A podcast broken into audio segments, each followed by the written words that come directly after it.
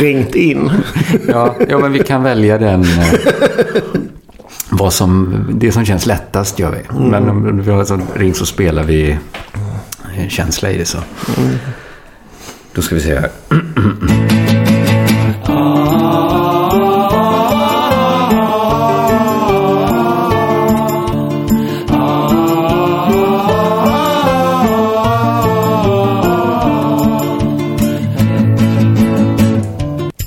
hälsar vi nya och gamla lyssnare välkomna till Magasin C och jag som säger det, det är K. Svensson. Vi har hållit på nu här en bra bit in på sommaren med det här magasinprogrammet och jag får tacka för all trevlig feedback som kommit in eh, sen förra veckan. Det här är ett program som inte drivs av Patreon-donationer utan det är bara feedback som gäller. Och vill man lämna sån så kan man lämna den i den låsta Facebookgruppen Kvallefiden, Kvalle bindestreck-feeden på Facebook så, så når det fram till rätt adress så att säga. Vill man eh, beställa Sinfonia 1-3 eller förbeställa Fantasia 1, eh, ur vilken eh, Mördarnas ö, som vi hörde i de två första programmen, är en del, så går det bra att göra på shop.underproduktion.se. Det är alltså shop, engelskans affär.underproduktion.se snabel A. Men nu gör vi så här istället att jag riktar fokus mot eh, veckans gäst. Välkommen hit Gustav Moell. Tack så mycket. Väldigt trevligt att få vara här. Det är väldigt trevligt att ha dig här i, vi får väl säga det också, vi sitter i Studio Malmö nu i Stockholm. Det är alltså det här som är den klassiska Studio eh, Malmö? Ja, det kan vi, den låg inte här, den låg i ett annat rum innan. Men nu är Studio Malmö flyttar hit, men jag tror inte lyssnar. Men känslan är densamma så att säga? Exakt densamma skulle jag säga. Vilken studio använder ni så att säga för det känsligaste, hetaste materialet? Då går jag in i vår minsta studio, Studio Bicicleta. Och det är bara, bara jag och mina djur som får vara där. Ja, ja. Men där går jag in när det är lite mer närmare, när jag läser högt ur Mia Berners bok PS, eh, Anteckningar från ett sorgår. Som vi gör i slutet av programmet. Där är ju som du, du nämnde, eller var det jag som nämnde att det här är ett magasinprogram av klassiskt snitt. Vi ska... Mm. Vi ska titta in lite senare hos Bulvanerna och även göra ett besök hos Doggarna, vår humorgrupp som är eh, tillbaks den här veckan också. Ni kan ju inte se det, men jag, i och med att det är ett magasinprogram så har jag försökt skapa lite sån här Jörn Donner-stämning. Det, ja, ja, ja. det är väldigt mycket cigarettrök. Det hade passat här, väldigt bra eh, om du satt och inte mötte drick, blick. Drick, dricker väldigt mycket, möter inte ens kattens blick. Vi kanske... Vi dricker ju faktiskt lite här. Vi dricker Stassen. Mm. Det är en belgisk cider. Är du cidervän, Gustav? Uh, jag skulle kunna bli. Det är ganska lätt att bli, tror jag. Det är, det är ganska lätt att dricka sig igenom systemets urval. Vanligtvis dricker jag normandisk cider, men jag blev lite nyfiken på den här för att den är gjord på Red Flash Apples. Den är ju inte torr som vi pratade om särskilt... lite tidigare. Olika liksom, saker som är torra har vi pratat om mycket den här sommaren. Jo, men just jo, den här uh, sidan är ju söt. Den är faktiskt ganska söt, men jag tyckte den lite mer inställsam än en normandisk cider. Men jag tyckte den var god ändå. Jag, jag har faktiskt lite svårt att smaka skillnaden på olika sidrar. Mm, alltså, torr, torr och söt ja, är, är de, de två distinktionerna. kan jag skilja på. Och så när det är så krusbärscider från Kopparbergs, mm. då kan jag också skilja mm. ut det. Men den, jag tycker den är bra, lite starkare än en vanlig cider. Men det är väldigt smart, det, det har varit lite ett knep för mig att man får en hel sån vinflaska. Mm. Och så är det ändå, kanske i Normandie så är cidern på 4,5 procent. Så att det, alltså det är ju som att dricka ett, alltså inte ens två öl.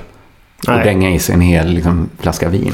Nej, om det är någonting eh, du har lärt mig så att säga under den tid vi har känt oss som jag verkligen har liksom uppskattat så är det det här med att eh, dricka svaga öl. Svaga öl. Jag gillar ju svagt vin rätt mycket också, portugisiska svagviner. Men även cider är ju ett litet knep. Eh, för då kan man ju dricka väldigt mycket nämligen. Ja, jag är ju mer, jag är ju gourmand när det kommer till dricka. Jag vill ha mm, mycket. Mm. Men eh, det, det vi har glömt göra nu, det är ju helt att presentera dig. Du är ju Sveriges mest omtalade förläggare just nu. Eh, det stämmer. Kanske på många, många år. Du är nämligen eh, förläggare till Aron Flam Björks bok. Eh, en svensk, det här är en svensk tiger. Eh, det stämmer. Det stämmer. Och du är också förläggare åt mig kan man väl säga. Absolut, det var, Du- det var ju så eh, den här eh, historien eh, började. Lite kan man säga. Bokhistoria, ja. Egentligen börjar ju även din och min historia i en bok väl? Ja, som jag minns det så hade jag med Aron Flam att göra för under min traditionella förläggarkarriär. Ja. Då vi gav ut en bok som hette Jag bombade. Och Just mitt det. minne är av att vi sågs på bokmässan. På Park eh, Hotel där man ses. Ganska sent sågs vi och jag minns det som trevligt. Eh, jag minns inte just det. Jag minns att vi sågs på själva mässgolvet. Aha! Du var i en sån här seriemonter. Det var, ja, jag hade säkert skrivit någon Flashback-bok eller någonting då. Och Aron var väldigt, det här är min vän eh, Kringlan tror jag han sa. Ja, ja, Eh, ja. då. Så att, men jag har bara goda minnen av det. Ja. Men jag inte har något minne av... eh, Men man kan vi, alltså att vi är vänner, det beror dels på eh, den här boken Jag bombar som var en antologi där svenska standup-komiker skrev om sina sämsta gig. Men sen har vi ju, vi har ju gemensamma, någorlunda besvärliga judiska vänner. Eh, några stycken ja. De är lyckligtvis väldigt, eh, väldigt varmhjärtade och eh, härliga människor. Men, men lite av den besvärligare sorten. Kan man säga att våra gemensamma judiska vänner är. Som har dragit oss tillsammans. Och nu, nu har vi ju en, en egen relation du och jag. Ja, det, det, får man väl ändå så att säga som inte är så att säga hör ihop med våra judiska vänner. Nej, Även nej, om de, de är- ligger oss väldigt varmt. Och, Ja, det gör de ju verkligen. Men de är sällan med numera när du och jag träffas. Eh, Precis, men, Vi men har- det, det beror ju har kanske ett- mer på... Jag vet inte liksom hur din och Annas historia med de gemensamma judiska vännerna har, har, har varit så att säga. Anna har sin historia med sin judiska vän. jag har min historia med min judiska vän. Mm, Nej, jag, jag vet ju själv inte riktigt vad, vad min och Arons eh, status är. Eh, Jag tror att den är ganska god. Även Mm. om han så att säga, han, svär ju ofta, han säger någonting förolämpande och sen så svär han mest över din produktivitet. Ja, ja. Som han ser, ser mycket upp till. Ja, men det var ja, men det är roligt Eh, att den höra. här produktiv- Fast han säger det såklart i nedsättande termer. Men Ja, ja. kontentan är att, att eh, han är mycket imponerad av din produktivitet. ja, det är bra. Jag är mycket imponerad av att Aron är så, så smart. Det får man faktiskt säga. Vad har du gjort idag, Gustav? Eh, jag åkte faktiskt ett eh, morgontåg från eh, Malmö. Där har jag bott eh, hemma hos min bror. Mm. Eh, firade min mammas 70-årsdag i Lund igår. Eh, sen kom jag hem till min lägenhet. Ja. Mm, så var det tänkt att jag och en av våra judiska vänner och hennes son skulle äta afternoon tea på Grand Hotel. Ja, ja, Eh, men det frös inne så att säga. så kan det vara. Och eh, blev istället till en väldigt trevlig middag på eh, Prinsen. Jag har faktiskt aldrig varit på Prinsen. Jag borde kanske ta mig dit. Eh, jag kan re- rekommendera det. Det, ja, Eh, det, ska, det, ska, det är ett sånt ställe jag glömmer bort rätt ofta. Eh, Jag går ju egentligen bara dit för att jag vet att Chris O'Neill har gått dit en gång. Det är ändå inte det mest Chris O'Neill-iga stället jag kan tänka mig. Nej, Det känns inte så... Jag vet inte vad jag har för idé om Chris O'Neill i och för sig. men en annan be- bekant köper ju till exempel eh, bara Mutti-tomater. Alltså tomater av väldigt hög kvalitet. För att eh, hon en gång såg Chris O'Neill ha, Mutti. ha Mutti-tomater. Ja, ja, man kan ju välja att styra sitt liv efter vad man har en känsla av att Chris O'Neill Jo, gör. men eh, liksom, i den här tiden liksom när mycket, mycket saknar så att säga, förebilder i samhället och eh, vad ska man liksom... Ja, varför inte ta Chris O'Neill? Han är väl inte sämre än någon annan? Nej, alltså, jag, säger- jag Han är kanske inte- bättre än de Jag, jag, flesta. jag, jag, skulle säga, jag säga så här att jag tror inte man ska ta efter Chris O'Neill i allting. Nej. Men om du går in i en mataffär och ska köpa tomater så tror jag inte Chris O'Neill är den som köper de sämsta tomaterna. Och Det den som inte heller. har koll på vilka tomater som är goda. Nej, nej, det tror inte jag. Jag, jag, tror han, jag tror han har jättebra koll på läget. Och jag tycker det är ju roligt, eller får man ens säga, men det är på något sätt roligt att en stoner är ingift i kungahuset. Menar, om du tar illa upp Chris så, så, så det är på tiden att vi får in lite grönt blod i kungahuset. Ja, ja. Eh, själv har jag varit eh, ett litet sommar, ett, ett, lite Stockholmstips. Kanske den bästa konsekvensen av coronan mm. är ju att man kan, man kan ju vara i Gamla stan nu.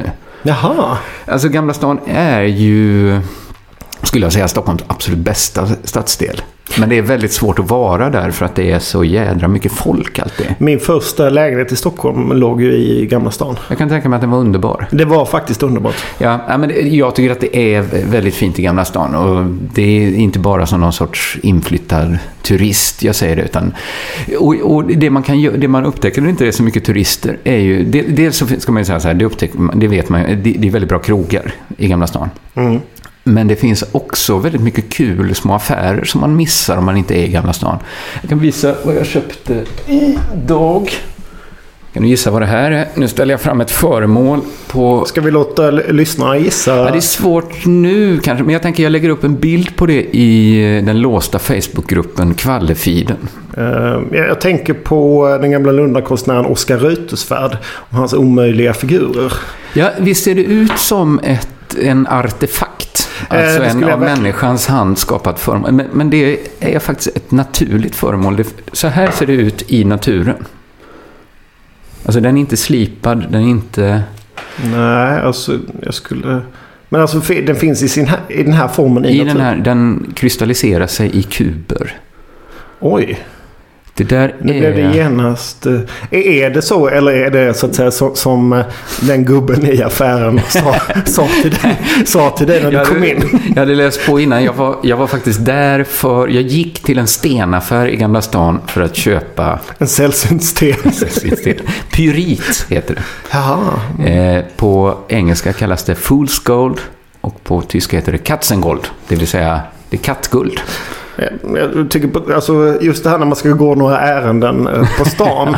jag pratade med min, min morbror häromdagen som då inflikade att eh, alltså sen var jag bara tvungen att svänga förbi och köpa några uppstoppade fåglar hos en kille jag Ja, men så, så, ibland kan man få en sån lust att köpa något bara. Och jag har ju, det, det här är ju en energiblockerare då om man tror på sånt. Men Framförallt har jag ett litet pyrande stenintresse som jag mättar på i Kristallhuset i Gamla stan. Men, men hur gick diskussionen i hushållet så att säga, när, när, när, du sa att du, du, skulle ut och göra ett ärende? Ska, jag ska bara ut och köpa en sällsynt sten. Den är inte så sällsynt tyvärr. Ah, okay. Eh, den där den kostade 27 kronor. Aha. Så den, den är inte alls skulle man kunna säga att det är en ingångssten? Man, ja, jag tror man kan börja med pyrit. Jag tror det är en bra nybörjarsten, pyrit. Det är mycket sten för pengarna, så att säga. Ja, men det, det tycker jag verkligen att, att uh, det verkar vara 27 kronor. Det, ja, det kan man ju Jag blev lite förvånad när de sa 27 kronor och tänkte varför köpte jag inte fler? Det är väldigt liksom, intressant prissättning överhuvudtaget, 27. Det, de väger dem. Man köper dem på per... Det, det, står... Jag trodde det var priset, men det var kilopriset som stod. Så jag var beredd att betala lika mycket. Alltså den här är ju... Vad kan den vara? Två centimeter hög. Mm, mm. Jag var beredd att köpa ett helt kilo pyrit. Men vi ska inte hänga oss kvar här vid pyrit. Vi, vi, ska göra så här att jag vill snart höra mer om ditt förläggande, såklart, mm. som du är mm. högaktuell med. Men innan dess ska vi titta in hos samhällsredaktionen Bulvanerna som fortsätter granska fallet Lars Truedsson. Hur är det egentligen? Är han Sveriges Radios Mula? Under de år jag jobbade på TV och på produktionsbolag så fick jag höra att det första man gjorde, i alla fall på de stora produktionsbolagen, det var att när man fick in en beställning med en budget, det var att ta hälften av pengarna, bokföra den som vinst och sen sätta budgeten. Och det fick mig att börja fundera på systemet. Helt enkelt varför det finns. När det kommer till TV kan man hävda att det handlar om volym. Mycket mer tv produceras idag och de gamla lokalerna, den daterade maskinparken är inte anpassade för modern tv-produktion och så vidare. Det finns mycket att skylla på. Och rätt mycket av det här är ju också helt rimligt.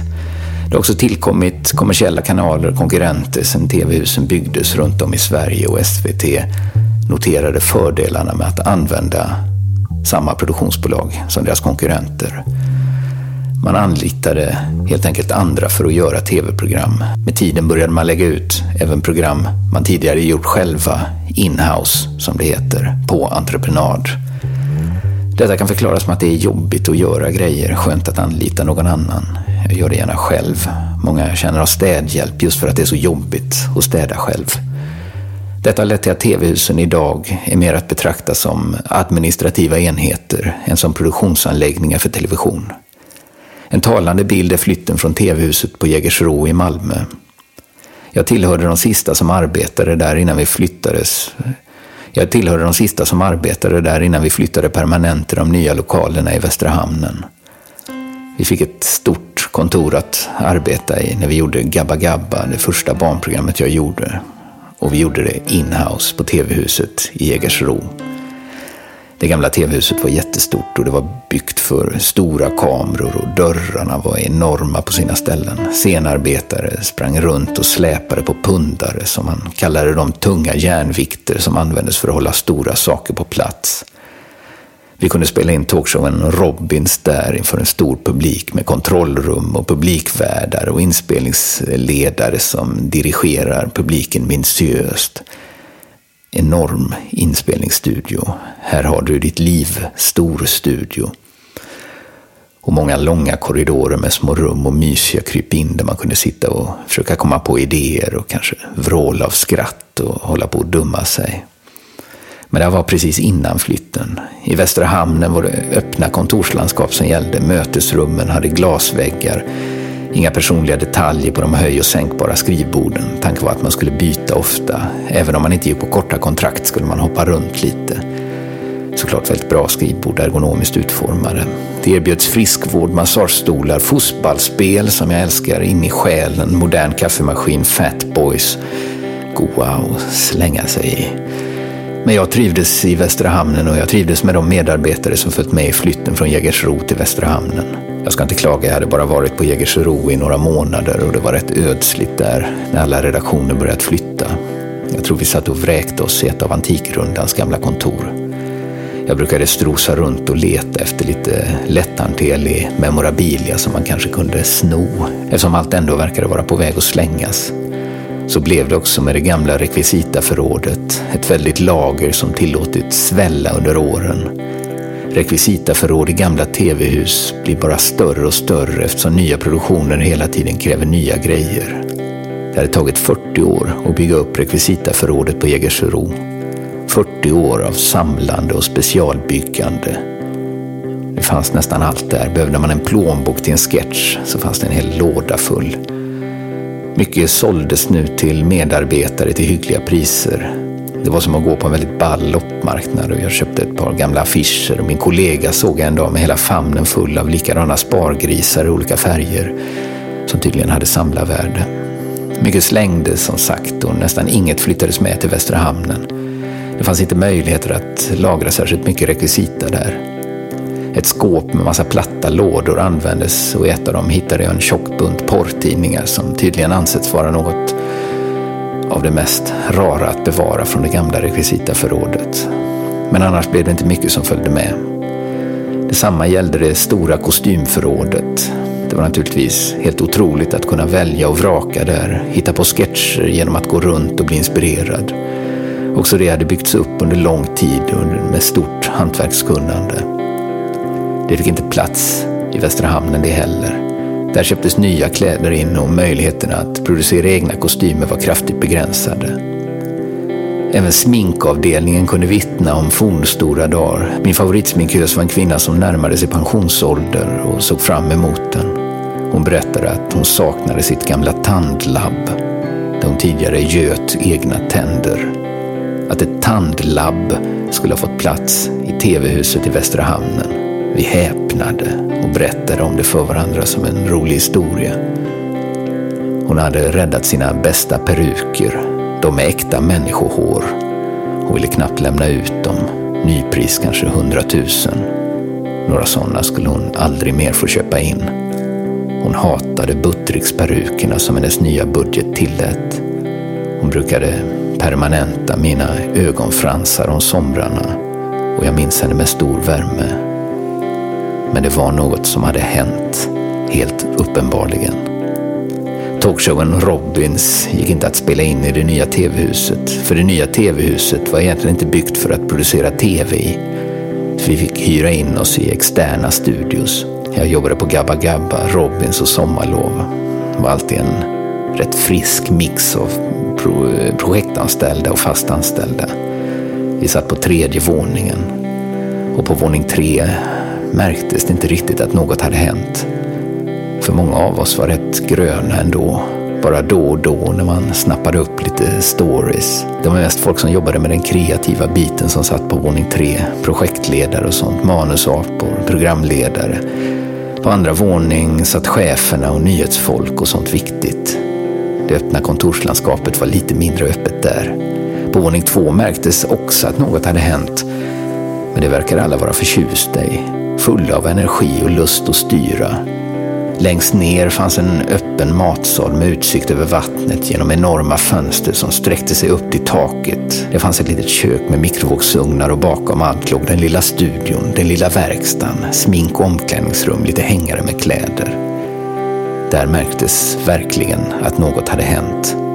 Det var något sorgset bland själva grovarbetarna på TV-huset. Jag lurades länge av att jag hade varit där så kort tid på Jägersro innan vi flyttade. Jag hade missat den roliga tiden i det gamla TV-huset. Jag hade kommit in när flytten redan var påbörjad. Jag hade trott att de här griniga gamla gubbarna och tanterna alltid hade varit sådana. Men sen förstod jag att det där sorgsna, lite trista förhållandet till arbetsuppgifterna, slappheten ibland, kom sig av att man hade tagit något ifrån dem. Rekvisitaförrådet, alla kostymerna, den lågt värderade erfarenhetskunskapen. Cheferna hade hur mycket som helst att göra. Nu ställdes de på prov, nya tider. Och vi på våning tre spelade fotboll och drack kaffe ur den fina kaffemaskinen, vräkte oss i varsin fatboy och var kreativa. Fast vi visste också att något hade hänt. Vi hade flyttat från ett hus som var byggt för att spela in TV i, till ett hus som var byggt för något annat. Det här var allt för veckans avsnitt av Bulvanerna. Nästa vecka fortsätter vi granska fallet Lars Truedsson och vi ska titta närmare på SVT Malmö och flytten från Jägersro till Västra Hamnen. Från ett TV-hus gjort för att spela in TV i till ett som var byggt för något helt annat. Ja, spännande det här fallet Lars Truedsson. Vi får se var det landar i. Jag sitter här med Gustav Moell, förläggare. Bland annat, du är, du är verkligen en mångsysslare. Mm, mm. Jag har, kan ju ärligt säga att jag inte har koll på allt du gör. Nej, men eh, det behöver man Nej, det behöver man inte. Men jag blir heller aldrig förvånad när jag får reda på en ny grej du håller på med. Nej, det, det är lite... eh, Men, men eh, det delar vi väl eh, lite så att säga. Alltså det här med plötsligt börja skriva något på vers till exempel. Ja, ja, ja, precis. Att man inte känner sig så, så hindrad av att inte ha världens cleanaste CV.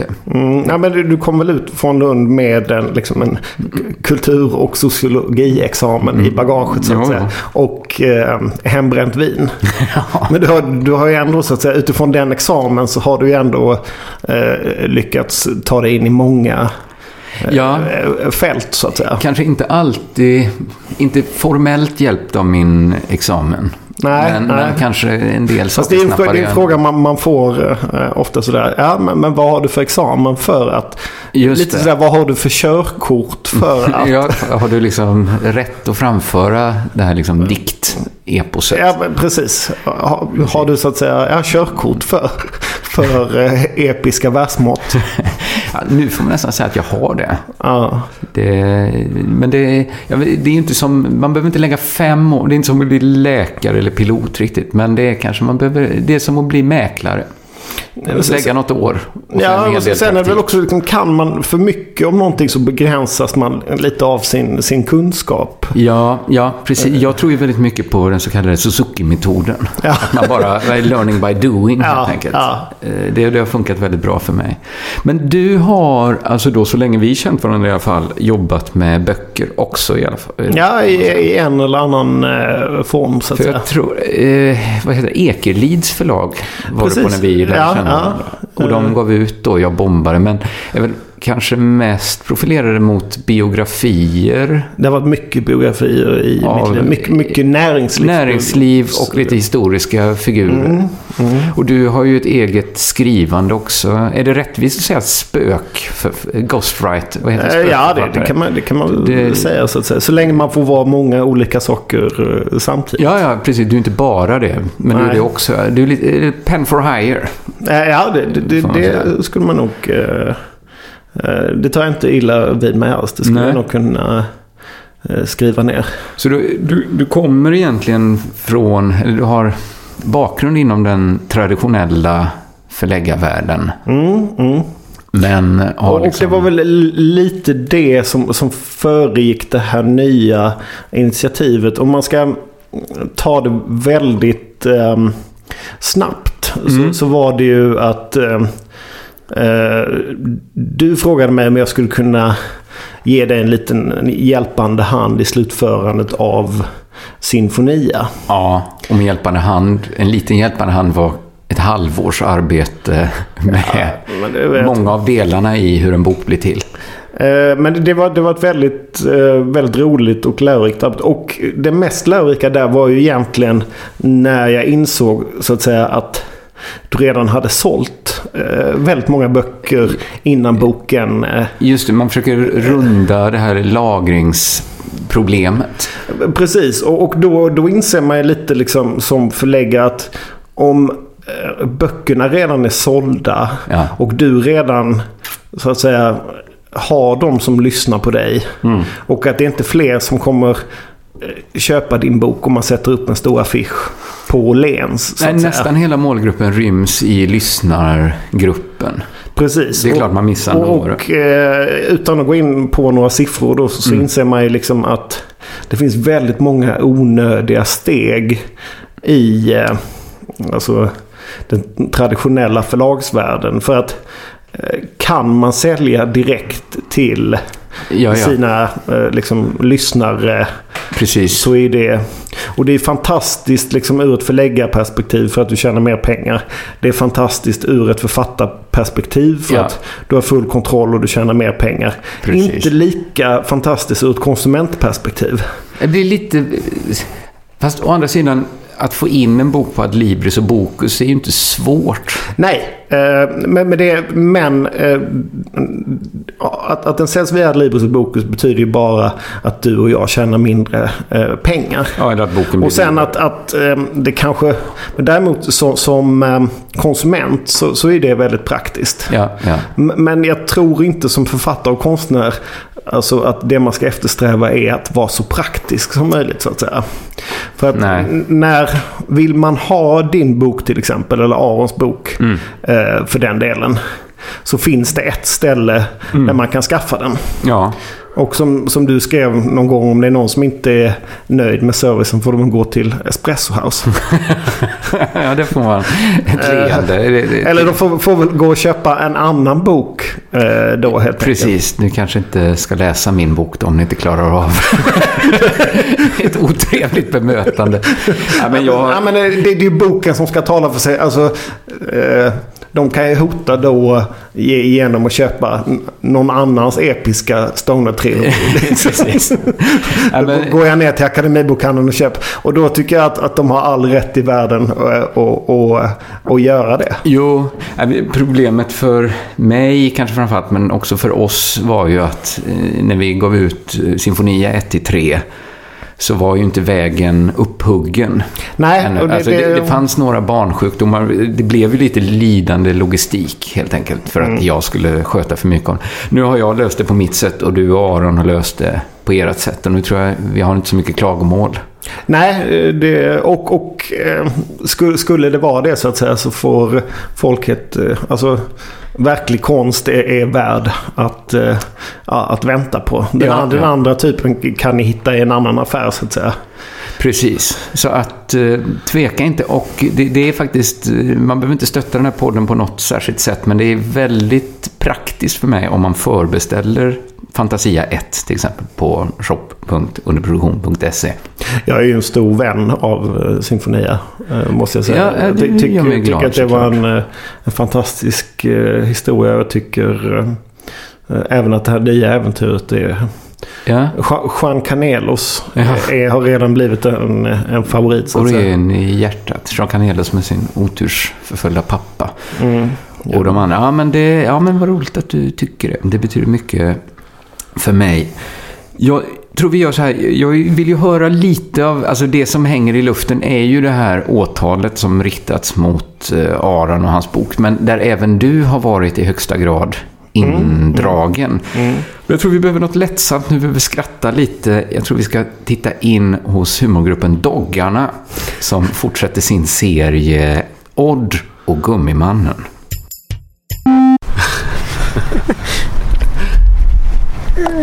Nu, nu välter det någon slags... Eh... Oj då, nej, just lägger sig hon. Ja! Ja, oj då. Hörni hundarna. Vi har grejer här, vår picknick är i fara. När jag var uppe och bar upp lite skit på vinden. Det var egentligen så det, så det började allt det här.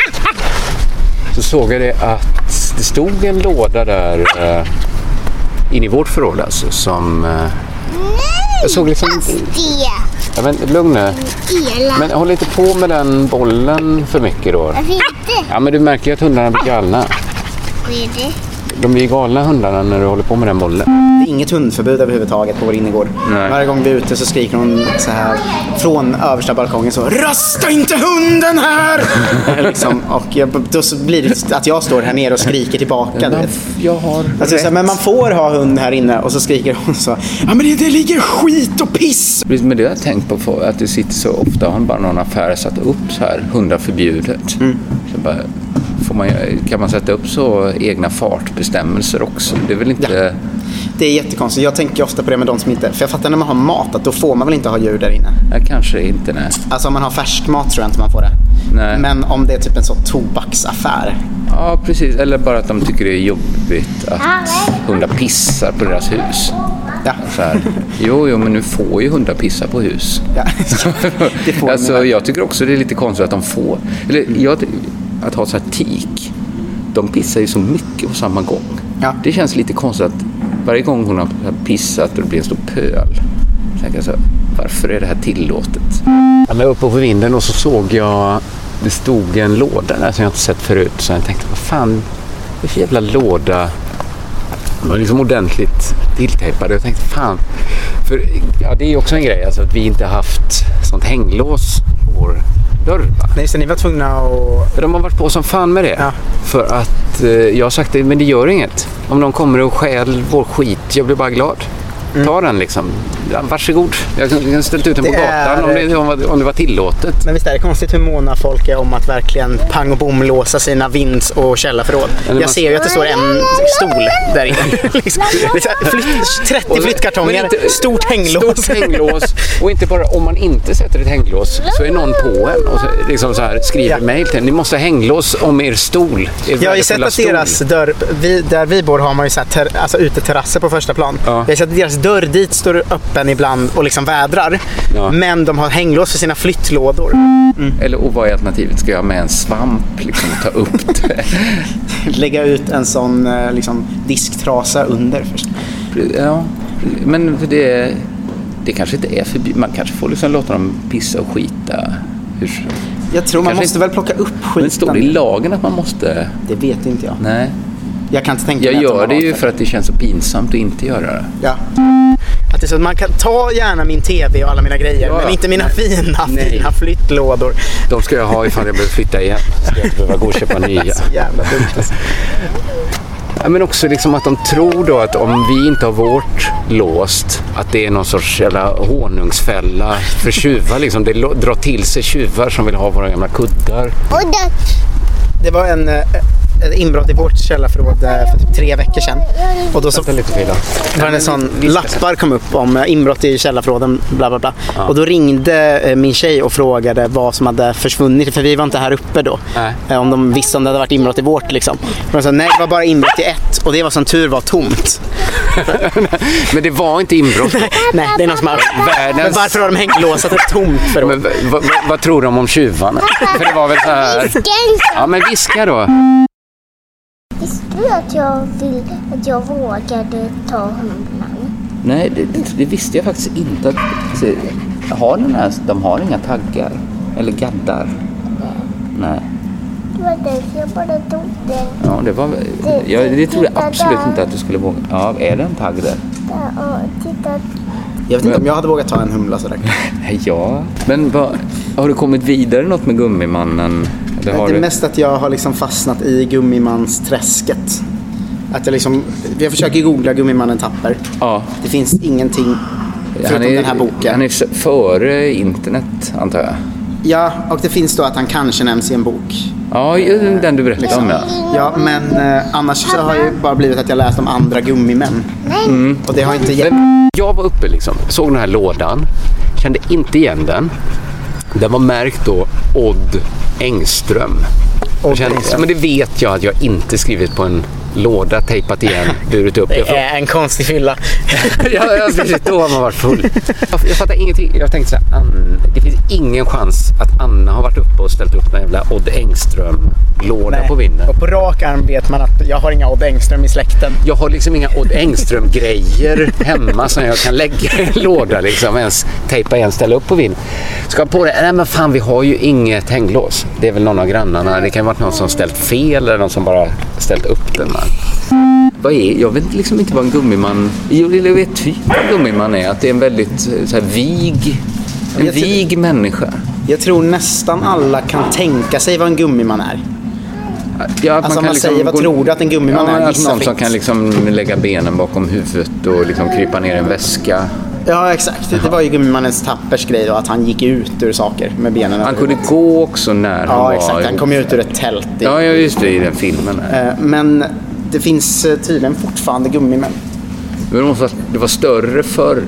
Det Man måste det, större det är lite freakshow.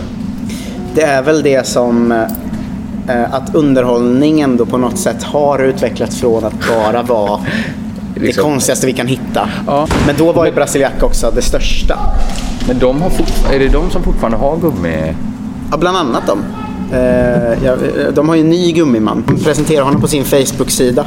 Ja. Som gummimannen George Feining har de eh, Okej. värvat in. George föddes i, eh, i Ghana då. Mhm. Och tidigt upptäckte han att han hade exceptionellt böjbara leder och ryggrad. Och det tillsammans med ett intresse för akrobatik gjorde det självklart att bli gummiman. Jag tror aldrig det, är- aldrig det är helt självklart. Vad fan ska jag göra med Odd Engström-lådan? Den får stå där. Men du var inte alls först nyfiken på först att, tänkte jag bara så här. Först var jag bara irriterad att någon liksom hade ställt in en jävla Odd Engström-låda på vinden. Liksom. Det är ju ändå vårt... Ah, jag tänkte, ja, det är väl så smällar man får ta när man inte har lås, lås och bom på... Fan, nu kommer folk här. Det är också folk. Ja, ja skit i dem. De går exakta vägen också. De Det är mycket- precis, det är precis tänkta, tänkta banan de följer. Ja, men sen på kvällen så kan jag tänka på det igen. Så här, va? Jävlar, det är något... Det, är ju, det var ju ändå... Det, det är liksom... Det, det, jag kunde inte släppa lådan riktigt. Jag tänkte så här, fan jag borde... Men då var det liksom så sent så jag tänkte jag, jag tar det imorgon istället. Och så gick det ändå, ja, det, blev det liksom inte dagen efter heller. Det blev väl kanske någon vecka efteråt jag gick upp igen då. Och då, då var lådan borta. Det känns som träningen är inte så rolig. Det är mycket stretch, stretching liksom, Ja. töja. Ja, det känns ju också som man har en tydlig spärr på när man inte kan bli bättre. Va? Alltså för när du kan gå med benen bakom huvudet, Ja. hur mycket längre kan du dra det då? Liksom? Det är, det är intressant. Var, när känner man att man är färdig? Ja, för jag tänker, det är en av få branscher där jag tänker att det ändå måste finnas ett stopp. Alltså det kan inte finnas oändlig utvecklingsmöjlighet som gummiman. Det är väl limbo som man är, kan liksom verkligen mäta vem som är. Just det. Men det är kanske inte heller rättvist för vissa gummimän längre. Nej, vi- vissa är längre och vissa är kanske bra på att böja andra. Det är kanske är Ja, exakt. balans. Han här har ju just då, med samma lätthet böjer han sig bakåt som framåt. Dessutom vrider han kroppen över 180 grader och drar sina axlar ur led med ett glatt leende på läpparna. Unikt, enastående, årets sensation. Ja, jag vet inte vad som hände. Jag, jag minns ju bara att jag såg det. Det står en Odd Engström-låda där, vad man ska kalla det. Så banankartong liksom. Gaffad många varv. Så den är jag ju väldigt intresserad av att få igen. Det, det, jag, visste ju inte att den var... Jag visste att du hade hittat den. Jag visste Mm. Ja, inte men då- att den försvann. För jag träffade dig samma dag. Precis, du, så du berättade ju om, om lådan. Men, men sen eh, vad det nu är det kan ju vara papper eller video, det kan ju vara foton också. Det låter, om någon hade sagt till mig att. Brasiliak har Ja. åkt till Ghana, hittat en man som är beredd att dra sina axlar ur led men le och satt honom på en cirkus. Ja, det låter fel. Alltså, Jag vet inte varför men det nej, låter man vet fel. inte varför, för att han är ju här.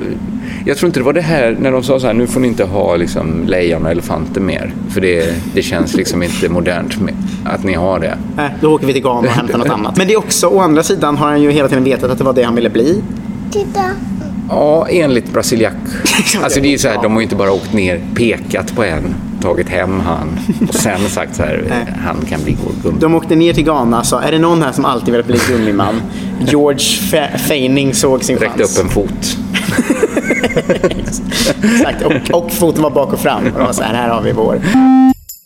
Ja, vi tackar doggarna ännu en vecka. De är tillbaks igen. Hoppas jag. Man vet aldrig med doggarna. Man vet aldrig med humorgrupper riktigt. Men vi hoppas att de är tillbaks igen nästa vecka och förgyller eh, den här sommaren med, med sina galna upptåg. Jag sitter här i Studio Malmö med Gustav Moell och jag tänkte vi, ska, vi får närma oss nu. Alla som lyssnar på det här känner säkert till att Aron Flam och du då gav ut eh, boken Det här är en svensk tiger på Samisdat. Eh, som förlaget heter. Och den är då, eh, en av upplagorna är konfiskerad av polisen och Aron eh, ska till, inför skranket helt enkelt. Eh, det stämmer. Ja, Mycket beroende på att eh, jag hade en väl, väldigt mäktig advokat.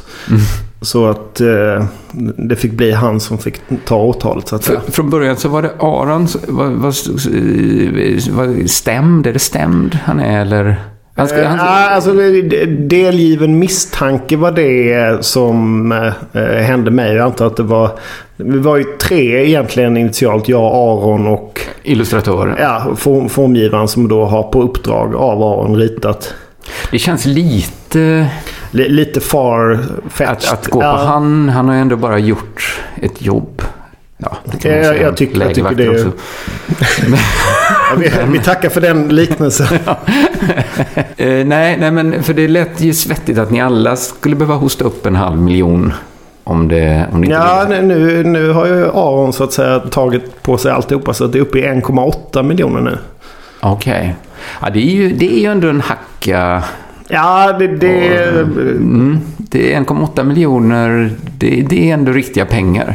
Och också så tror jag att de lägger på 100 000 för varje gång han använder tigern.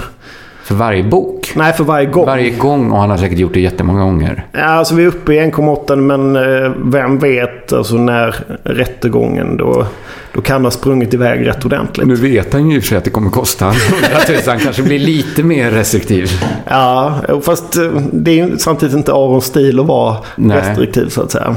Vad, vad tror du att...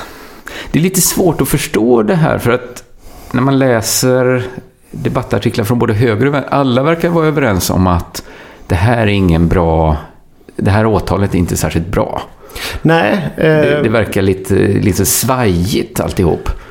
det, det är väl eh, lite min känsla också. Och, eh, Förhandstipsen verkar ju vara att Aron kommer vinna det här målet. Ja, och när, när jag blev så att säga meddelad att eh, åtalet mot mig hade lagts ner så blev jag 70 procent eh, lättad Ja, men ändå ja. 30 procent besviken. För Ja. att ehm, jag har inte varit med i en sån här process tidigare och bara att vara på eh, polisförhör Ja, ja. när, när man ganska liksom inte har gjort något fel så att säga. Ja. Det handlar inte om den där midsommarkvällen liksom om Precis. Nej, men det är ju en dröm att få vara i ett drev när man inte har gjort något fel. Mm. Det, det, det skulle ju vara helt underbart. Och att de- tilltalar en med efternamn och sen så liksom... eh, Ja. Det, det kändes äggande men, men samtidigt... Och också kanske- lö, löj, löjligt på grund av vad, vad det var som ligger till grund. Ja, ja. ja men för man, jag har ju liksom förstått att det finns en väldigt nitisk då förvaltare av den här bilden som det handlar om, den här den klassiska bilden, en svensk Mm, tiger. Som liksom då har gjort det till någon sorts livsprojekt att stämma folk som försöker, eller hota, kanske oftast rassla lite med kedjorna. Eh, pre- precis. Och så brukar det och hjälpa. Det, det hjälpte ju i fallet med den här eh, tvättbjörnen Ja. som Region Skåne hade i sin... Ja, det kanske ofta gör det att folk tänker att det är inte värt det. Nej, eh, det är liksom... Vi kan, vi kan göra något annat istället. För jag minns ju att Aron, jag minns eftersom jag lyssnade på hans podd att de hade hotat, men det är därför boken heter Det här är en svensk tiger väl? Eh, precis, och det, det är därför den, den har gjorts, Det var liksom- gjorts väldigt tydligt. Arons Eh, eftergift, helt enkelt. Och, och då var det just alltså i, eh, i ljuset av att göra satir. Mm. Och, och förutom den här eh, hajlande tassen och svastikan så, så blinkar ju även tigern. Just det. Så att eh, bara för att det inte ska undgå någon om att det rör sig om ett skoj. Just för att i det. vår kultur så är ju blinka med ena ögat är ju Det liktydigt med nudge, det här, nudge. det här är på skoj. Precis. Men för sen förstår man då inte, det, det kan väl ha hänt liksom att om det råkar sitta en nitisk människa där som också är advokat, så det kostar aldrig Beredskapsmuseet något att an, göra den här typen av eh, utspel. Nej, tvärtom så tror jag till och med att det, det kan vara en bra affär. Ja. Om man så att säga har en stiftelse att luta sig mot. Precis. Men det man inte förstår är ju åklagarna, liksom, alltså varför... Varför är Aron behandlad som en brottsling innan någonting har hänt? Varför Ja, är laget... det- Det, är som att beslutet redan är fattat trots att alla förstår att de kommer ändå inte vinna. Jag, jag, jag, jag, tr- jag tror att att det, som jag har tolkat det lite, det här med att det nu går till rättegång är lite ett sätt, nu ska, nu ska jag inte vara någon juridisk kommentator men det Nej. kommer jag vara ändå. Eh, som, som ett sätt att säga, jaha det här, det här var kanske inte rätt, men låt, låt oss se vad domstolen säger. Just det. Det vill säga att, ehm, att man sen kan förlita sig på, ja men det var ju bra att vi fick det Ja, ja, just det. utrett Ja, så vi, att säga. Nu är det prövat, nu vet vi vad som gäller. Även om man kan tycka att det finns väl andra fall som redan, där det redan har provats. Eh, Det här liksom att göra parodier och utgå från ett befintligt konstverk. Ja, abs- absolut. Eh, Så att, ja, men, men det är lite svårt att förstå för att eh, man förstår ju att tanken springer mot, eftersom boken också har ett innehåll som är väl misshagligt då, skulle det kunna vara mot eh, socialdemokratin. Rent historiskt och sådär. Man har liksom minnet av SDs informationsfilm om eh, sossarna under kriget. Eh, som också liksom stämplades som hatmedia och, och plockades ner från eh, YouTube, om jag inte minns fel. Att det ligger nära till hands och, och liksom dra de kopplingarna, men, men det känns ju inte som att det, är- det verkar vara ett så dumt sätt att tysta en bok på, att förbjuda den. Nej, men om man ska ta parallellen då med symfonia till exempel. Om det kommer ut ett verk där mannen från Limhamn gör Ja. otroligt mycket obehagliga grejer. Och Ja. det är inte du som ligger bakom verket. Så skulle Mm. du säkert liksom, ta väldigt illa vid dig. Ja. Men det är inte säkert att du skulle ha så att säga eh, rättsligt underlag. Nej. För att, att du blir kränkt för att mannen från Limhamn gör vissa grejer. Och att Ja, ja. du är ändå så att säga far till den karaktären. Just det. Eh, Gör inte nödvändigtvis att, att du har eh, rätt så att säga. Att det, det kan, kan vara så att man får skoja med liksom en så pass allvarlig karaktär. Ja, jag, jag skulle nog i just det här fallet bara bli lite stolt om det kom någon sorts grisig fanfiction. ja, för det hade, det hade ju faktiskt eh, varit någonting om... Eh, skulle nästan vilja uppmuntra till. hur, hur kan ni tweaka den här? Vad, vad har han gjort tidigare till exempel? Unga år? Ja, det kommer lite, man kommer få lite, om man fortsätter lyssna på Mördarnas ö så kommer faktiskt eh, lite mer historia om mannen från Limhamn komma. Men jag får säga så här att det var väldigt roligt eh, att ha dig här Gustav.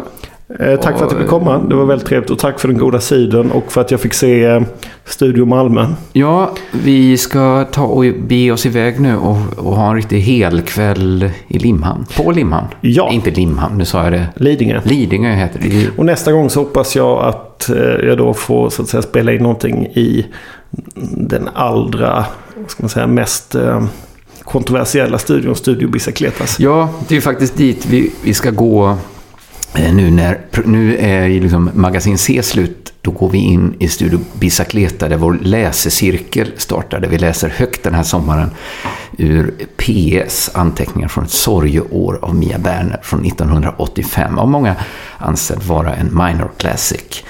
Eh, men med det så tackar Gustav Moell för att du kom hit. Eh, och jag som säger det, ja det är K. Svensson. Ja, då tackar vi Magasin C för den här gången och går in i vår eh, läsecirkel PS. Vilket betyder att vi återigen har förflyttat oss in i vår allra minsta studio, Studio Bicicleta. Den här gången är det bara jag och min hund. Katten fick stanna hemma. Vi har åkt för att fira bröllop i Småland. Och jag sitter här och vi ska ta oss an eh, fortsättningen på anteckningar från ett sorgeår av Mia Berner. Och jag insåg det efter eh, förra avsnittet att eh, jag kan ju tipsa om att det finns ett avsnitt om Mia Berner i feeden Della Her Story. Det finns ett eh, timslångt avsnitt eh, som, handlar, som utgår mycket från den här boken vi håller på och läser här. Nu, nu stojar hunden väldigt mycket här i bakgrunden och det, det är sent och alla andra har gått och lagt sig och podden håller på att bli försenad eh, och jag känner mig lite trött, lite, lite lätt berusad av spanska viner jag hade med mig. Eh, men nu ska vi läsa vidare i, i anteckningar från ett sorgeår i alla fall. Många anser att det är en minor classic. 1985 är den skriven. Och i förra avsnittet så, det var egentligen hela upptakten att Mia Berner då får syn på en bok av Pentti Sarrikoski, eller ett, alltså hans porträtt på en bok genom ett skyltfönster och sedan köper hon boken och blir besatt, skulle man kunna säga. Och när vi kommer in nu i berättelsen så har hon liksom sett till att hon ska få skriva en essay om Pentisarikoski, mycket lägligt, när hans eh, hustru är i Marocko. Och det är där vi kommer in nu i berättelsen. Och den inleds, det här stycket eh, som vi ska läsa idag, inleds med en eh, dikt återigen. Det kan man ju säga att det var ju man kan väl konstatera det efter eh, förra veckan att det är lite tungt. Så här. Det, det kommer ett långa sjok dikter och jag funderade ett tag man kanske skulle liksom redigera texten lite eller på det sättet liksom överföra den till eh, det mediet vi är idag. Man kanske skulle, jag, jag kanske borde ha liksom gjort en behandling av texten men sen tänkte jag Nej, det, det, ska jag väl ändå inte göra. Det är inte något, alltså, det, nej, jag har inte heller den tiden att sätta mig in i, i ett sånt projekt och göra det rättvisa. Så jag tror det blir bättre att vi liksom läser den som den står. Det är ju så eh, många ljudböcker är ändå. Att det är, ja, ni förstår. Så det här inleds då också med en dikt av eh, ja, PS och den är väl skriven då av Pentti Sarkoski, får man utgå ifrån. Jag förlåter dem icke, ty väl veta de vad de göra. De ville att jag skulle skriva vackra sånger om vinden, om fågeln och trädet. Sånger som de sedan skulle läsa till sin själs vederkvickelse för att glömma vad de gjort. På dagen förgiftat vinden, dödat fågeln och trädet. En mer omfattande reseberättelse skrev jag också och den fick ett oväntat öde. På våren skulle eh, Fibs lyrikklubb trycka Pentis revir i sin lilla serie och behövde ett förord. Bråttom var det som det brukar och de fick min story fast jag ännu inte hade sett dikterna. Inte vet eh, jag vad som är fel på dem, förmodligen översättningen som är gjord av den oförtröttlige, oersättlige Jens Hildén, Hannu Salamas och Pentti Sarkoskis bästa prosöversättare. Det var bara så att Jens Hildén inte var någon lyriker. Och möjligen en sak till. kan det vara att revir inte är en lika vital diktsamling. Område, brukade Pentti säga att den borde ha hetat på svenska. Som byggområde eller bostadsmiljö. Fast revir är en vackrare titel. Hur som helst kom min berättelse att tryckas där och sen också i Fibs eh, Lyrikvännen. Det rör sig om lite olika versioner, men dessa var mina intryck från Kerava. Kerava. Så kommer det liksom eh, som en ny rubrik här.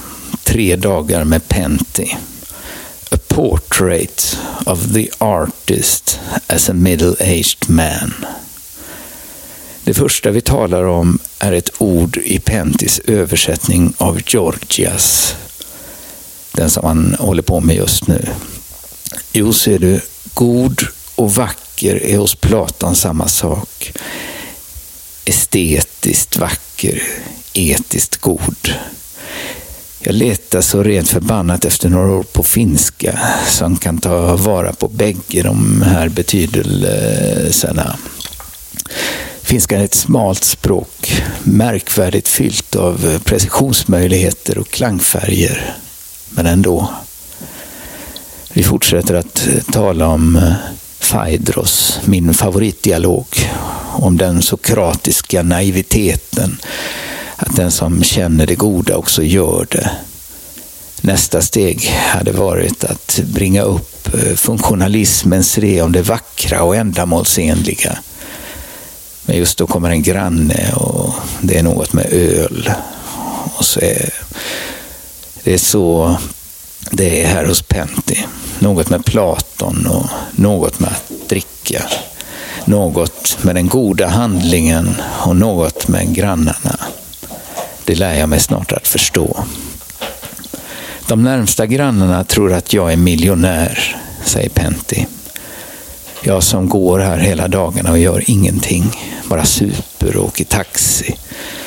För dessa som har bil är taxi höjden av lyx. Jo, visst, det är just deras barn som alltid är här hos oss och leker och äter. Och det har jag redan hunnit se. Nu hänger inte jag med. Och mellan måltiderna går Tulliki och hennes syskon själva till skafferiet och tar vad de vill ha och de är hjärtans välkomna till. Föräldrarnas tid och pengar går till huset och bilen. Till umgänge och mat åt ungarna räcker de tydligen inte.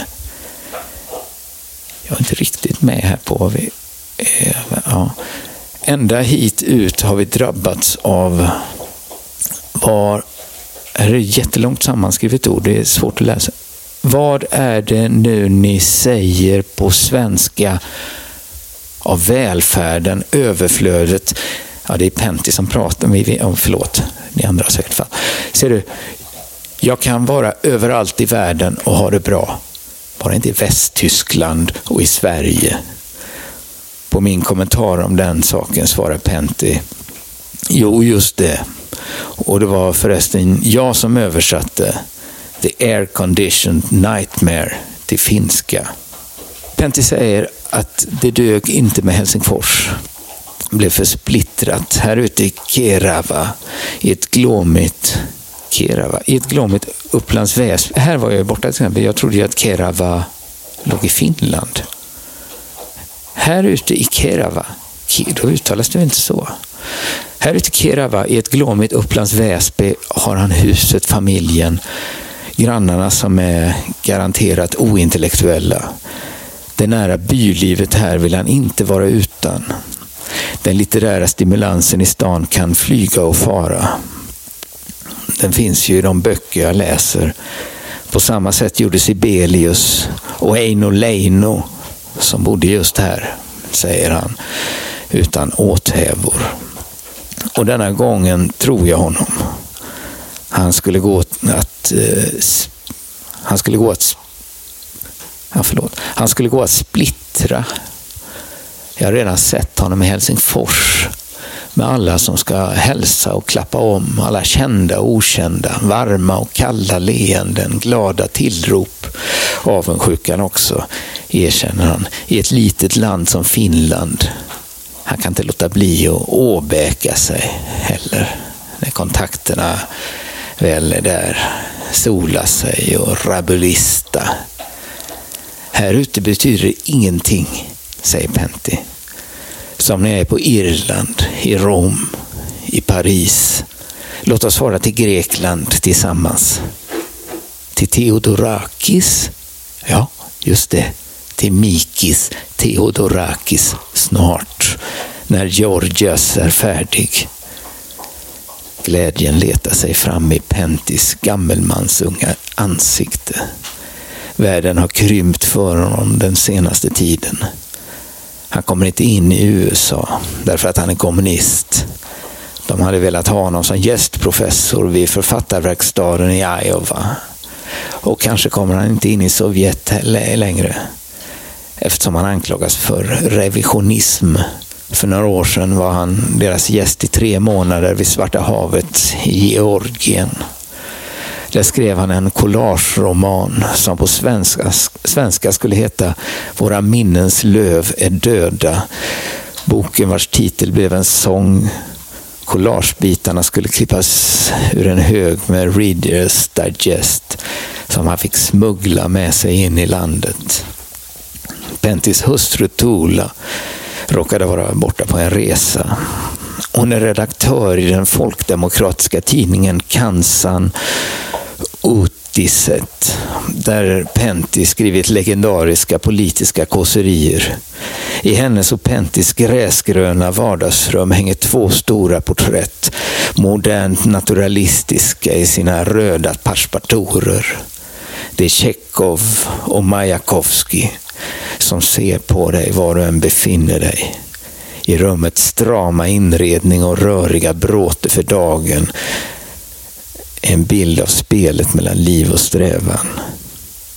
På bokhyllan står den vita miniatyrstatyetten av Stalin som Pentti hittat på någon mödding. Stolt visar han sitt fynd, hur huvudet är oglaserat ovanpå den blanka torson. Utbytbart praktiskt, småler han. Det var detta huvud han blickade ut över i sin diktsvit från Reykjavik och Vasa skärgård. Jag sitter och kommer ihåg vad en god vän en gång sagt. Eh, sagt mig när han första gången hälsade på mig i Stockholm. Här är mycket vackert här hos dig. Men vad har du i dina ikoner? Vilopunkten, Därifrån man tar avspark, menade han. Hos Pentisarikoski är det inte svårt att veta var detta centrum finns. Där det hänger en rumänsk ikon med en säregen historia. Madonnan ser allvarsamt på mig från detta hörn. Hennes guld är slitet och blicken rymmer lager på lager av oro och ro. Kanske har hon ett vetande längst in i mörkret. Hon ser ut som hon kommit hem här hos mannen. Som om han hade haft en tro. Säkert skulle hysa in den i den ortodoxa kyrkans åttkantiga hägn. Vi försöker förgäves ta oss in där ett par dagar senare i Helsingfors till en ensam mässa för två som icke hava lagen. Ur hans dagbok från Prag kommer jag att tänka på hur han har dillat i några vänner en story om sin ryske farfar. En drömd här kommer ett väldigt svårt ord, ska jag säga. Valverwandschaft. Sannare är då hans reella frändskap med herr Snellman på hundramarkssedlarna. De har också likadana ögonbryn, de två. Tecknade med samma svarta humor som tvenne Östens svärd i slagställning. I den våtkalla vinterkvällen stiger röken rakt till väders från vårt och alla grannars hus. Det är fredag och bastudags. Vi badar efter alla konstens heta regler och närmare grannens fredagskväll och närmaste grannens fredagskväll har också tagit sin början. I ett hus så stort som Pentis bastutillbygge bor Hilt Hilka med man och fem barn och sonhustru i ett rum och en vindskupa. Det förutsagda fredagsbråket uteblir inte. Fram emot skymningen ropar någon åt mig att jag ska ringa polisen. Det är tioåringen Jari som brukar spela på den enarmade banditen nere på krogen och ser ut som att han målats av Fra Angelico. Den här gången rör det sig om en annorlunda konflikt. Det är Hilkas äldste son som klott eh, upp mor sin. Han som alltid annars eh, försvarar henne mot farsan. Fast förra fredagen var det Hilka som segrade. Yrje, Yrje fick ett blått öga och måste hålla sig i ro i en vecka med två brutna revben. Ut på kvällen kommer Hilka över i den röda helgklänningen och får sig en öl. Pentti är full av ömhet. Han hyser oro för minstingen och barnavårdsnämnden. Det finns en flickas klarhet i Hilkas blick. Något pansar har aldrig hunnit bildas i hennes mjuka ansikte, där hopp och besk erfarenhet slåss om herraväldet, vecka efter vecka, mellan fredagsfyllans enaktare. Hon kramar ölglaset och dricker lydigt mitt starka kaffe. Småborgerligheten har hon bara sett i veckotidningarna. Hon älskar sin Yrje. Yrje. Han är ett helvete att leva med. Hon har inga alternativ. Vill heller inte ha några.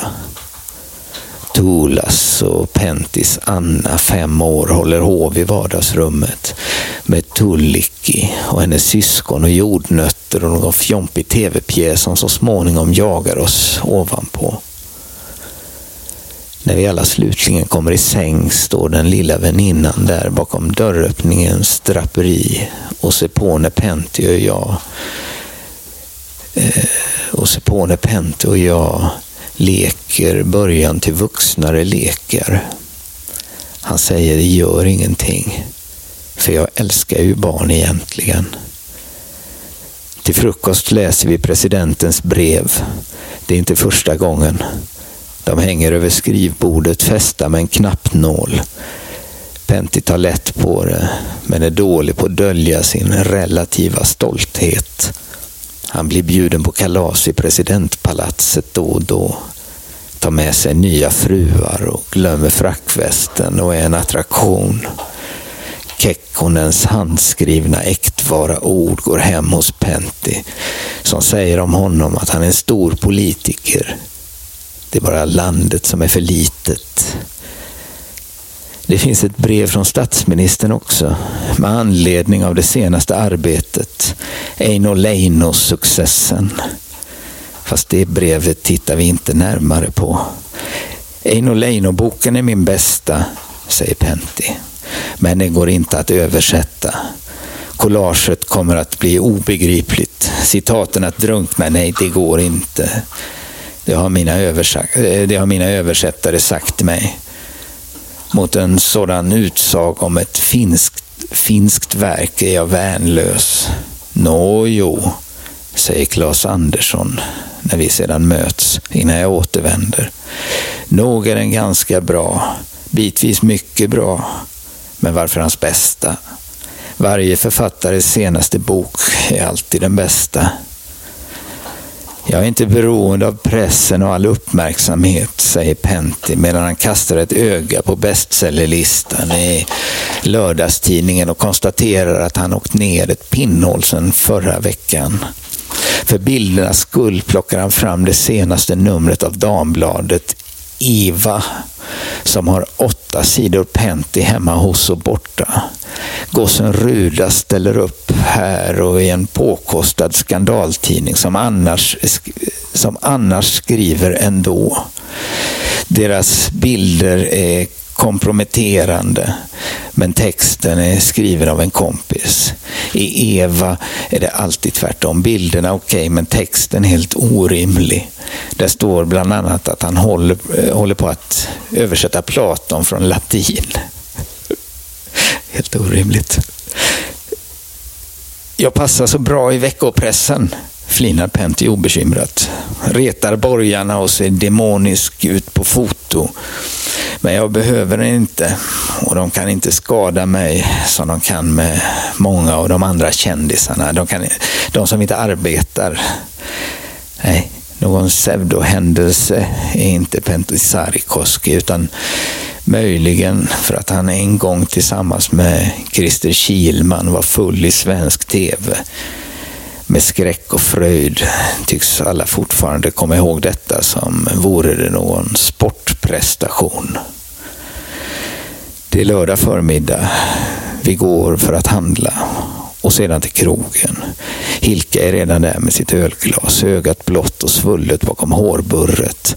Men leendet är på plats, gråten har hon på lut och snart kommer Snart kommer den när vi sitter där och liksom bildar häck kring henne och den gamla frågan. Alla vet och begriper. Men att det då aldrig, nej aldrig, Yrje kommer in och hostar. Nej, Yrje kommer in och hotar, hojtar, rycker av henne några tior som hon sedan får i gåva av Pentti ur hans veckopeng. Yrje höjer handen till slag och en blixtrande smärta. Jag har druckit i 20 år, så när som på några kortare avbrott vid sjukhusvistelser, säger Pentti hemma vid köksbordet. Folk pratar en massa skit om alkoholister. De vet inte hur vi fungerar. Tror vi är berusade när händelserna skakar tror vi är berusade när händerna skakar, som om det inte vore tvärtom. Om sig själv säger Pentti tveklöst att han är alkoholiserad. Men han vill inte höra från andra. Får associationer till eh, periodsupning och annat som väcker dåliga barndomsminnen och är honom fjärran mitt i vanedrickandet. Som i allt är han paradoxal. Han kollar hälsan regelbundet hos doktorn vart fjärde år. Han vet att han har eh, precis eh, två tredjedelar av levern kvar och ingen eh, nu ska vi se, cirrosis. Får heminevrin ibland och försöker peta i sig hyggligt med mat. Till vardags ser drickandet närmast ut Eh, som ett stillsamt pågående handarbete. Också de destruktiva vanorna är förhållandevis välskötta, så att säga. Men det har funnits eh, annat än vardagar i hans för ålderns påtagligt långa ja, i hans för ålderns påtagligt långa liv med två delirie, delirietillstånd och galna upptåg.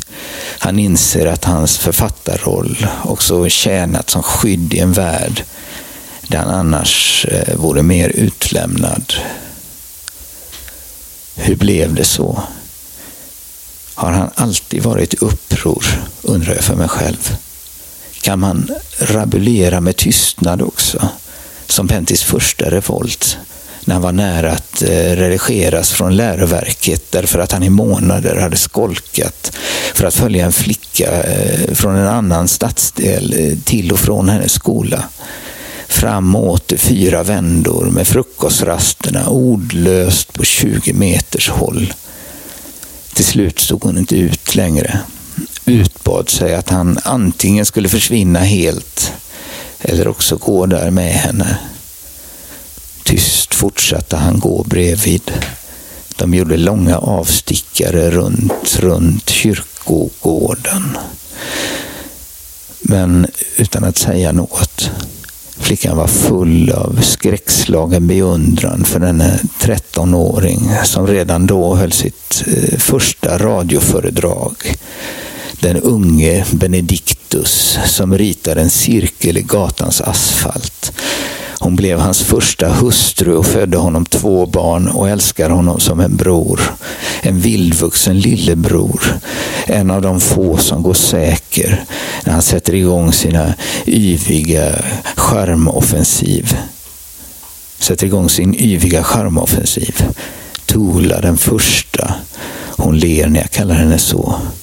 Hon som ser sin fostran av de två barnen som ett kulturarbete liksom de övriga tre fruarna också fått göra. Själv är han sitt största barn. Nu måste jag ta lite vatten, förlåt.